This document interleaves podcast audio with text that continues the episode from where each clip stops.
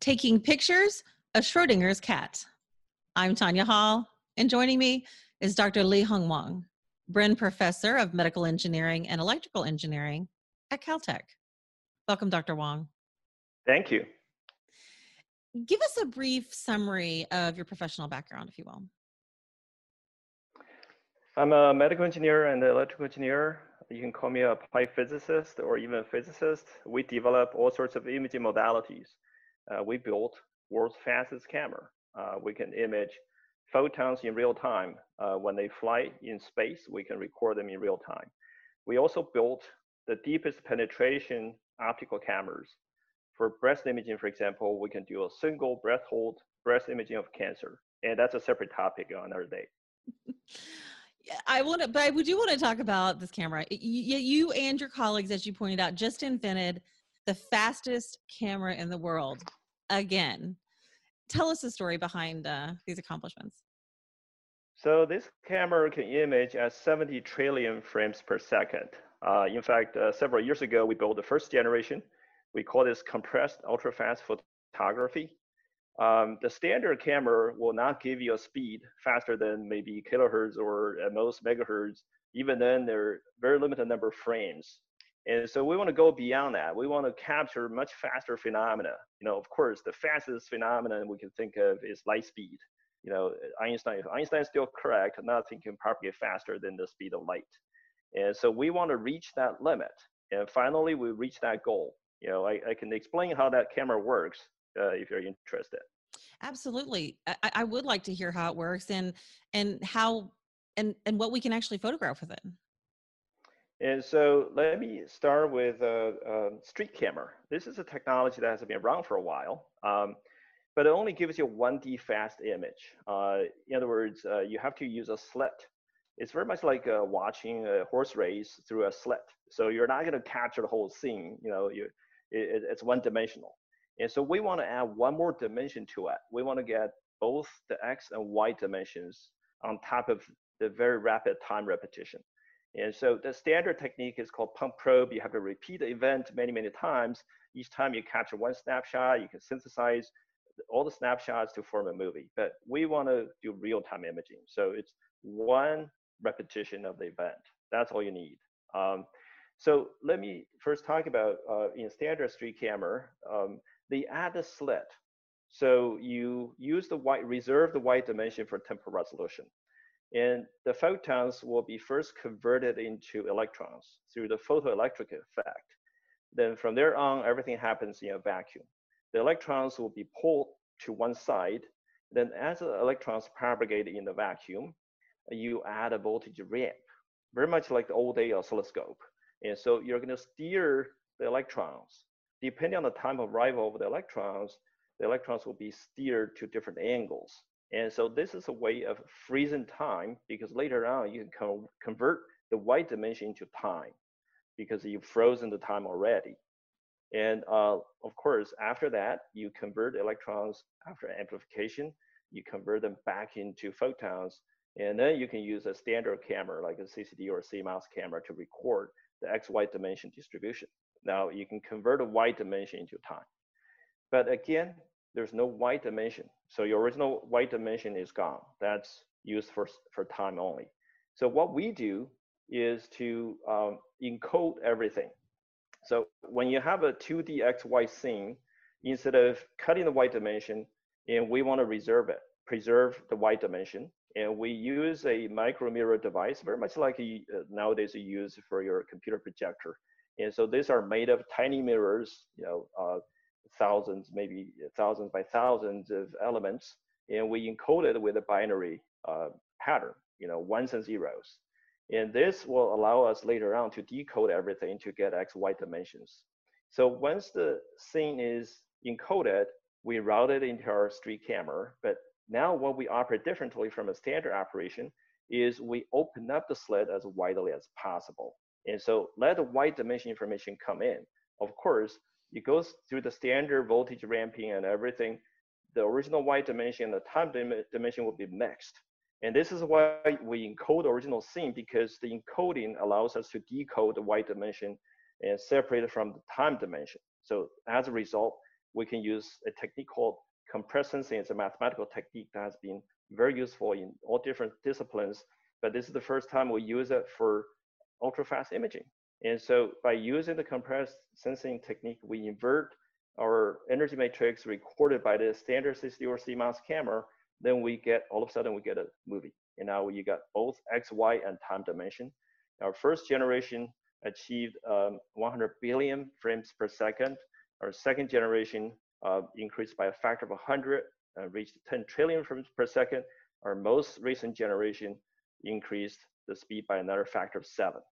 And so you can use this to image a lot of different things. Um, we've demonstrated Mach cone, you know, very much like, you know, if you look, look at a, a supersonic jet, you're supposed to hear this sonic boom you know, when I stand here and talk, I'm going to emit spherical waves. The sound waves is spherical. But if I travel supersonically, the sonic wave I project is going to be like a cone structure, right? That's called a sonic boom or a supersonic Mach cone.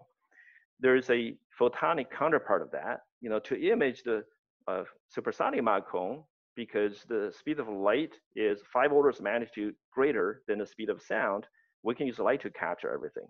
But if you want to image the optical counterpart, and there's nothing faster, you have to use light to do it. So we use our camera for the first time to capture the optical counterpart. We call that superluminal Mach cone. This is a you know light speed propagation of a cone structure. We capture in real time with a single shot of event. Very much like a Cherenkov radiation that we learned in college physics. And so that's very much fundamental physics. And uh, we also implemented phase contrast version of it. You know, instead of just image intensity, very much like our eye, our naked eye sees intensity contrast only. And of course, uh, half a century ago, there was the invention of phase contrast. And we incorporate that mechanism into our camera. Now we can see phase contrast uh, at very high speed, at light speed. And now we can see uh, shock wave propagation. This is, you know, in real time something that you cannot see with naked eye or with even standard camera because this is phase contrast first of all, and it's too fast anyway. Previous methods requires repetition. Uh, and there, more recently, we demonstrated uh, ultra-fast light propagation in a nonlinear crystal. Yeah, so there's some nonlinear effect that's really hard to see previously, and we capture that for the first time.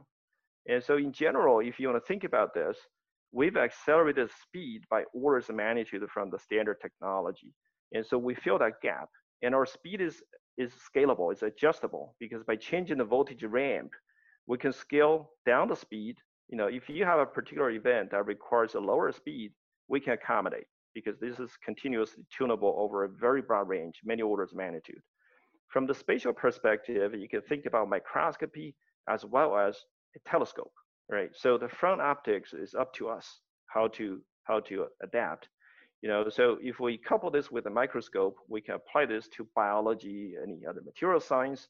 Now, if we couple this with a telescope, even like a Hubble telescope or any other, you know, outer space telescopes, we can gaze into outer space and hopefully we can, you know, have fast uh, events that we can observe both spatially and temporally you know, we're thinking of all sorts of applications in terms of even relativity. Can we use this to test Einstein's relativity, both special and general relativity?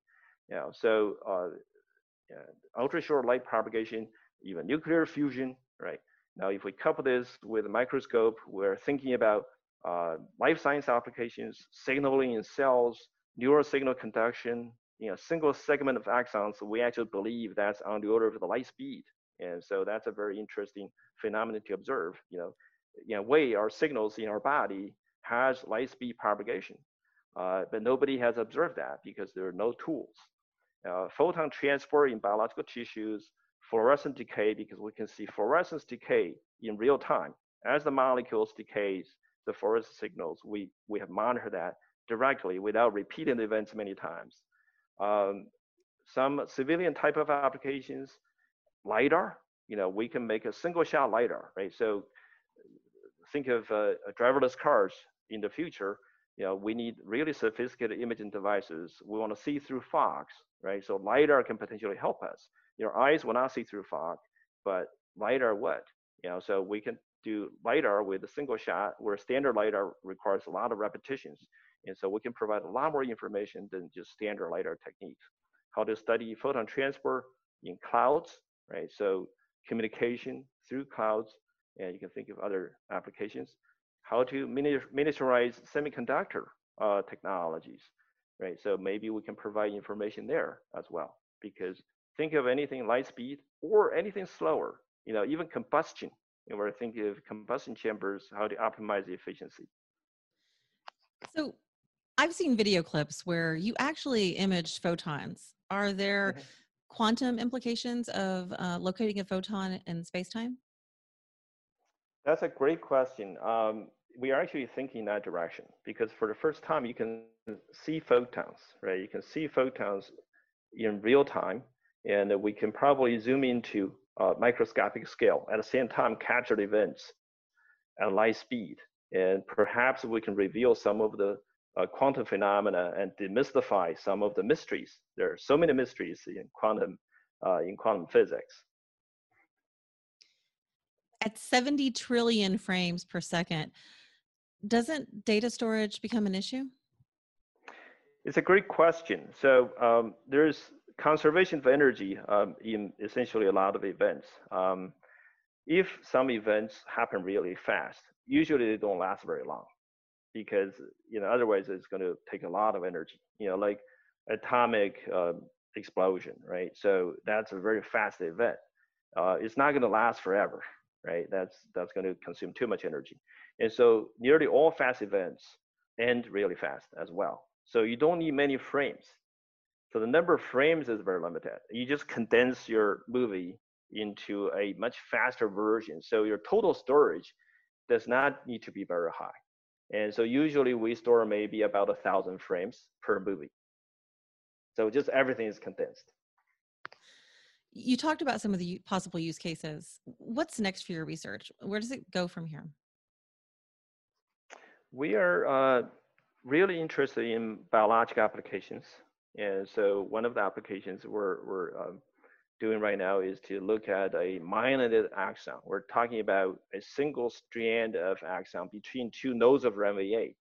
So these are like one segment of myelinated axon is like a coaxial cable you have in the lab. You know, we know coaxial cable transmits signal at two thirds of C. C is the speed of light. And we actually believe in myelinated axons, the speed of signal propagation is on the order of light speed.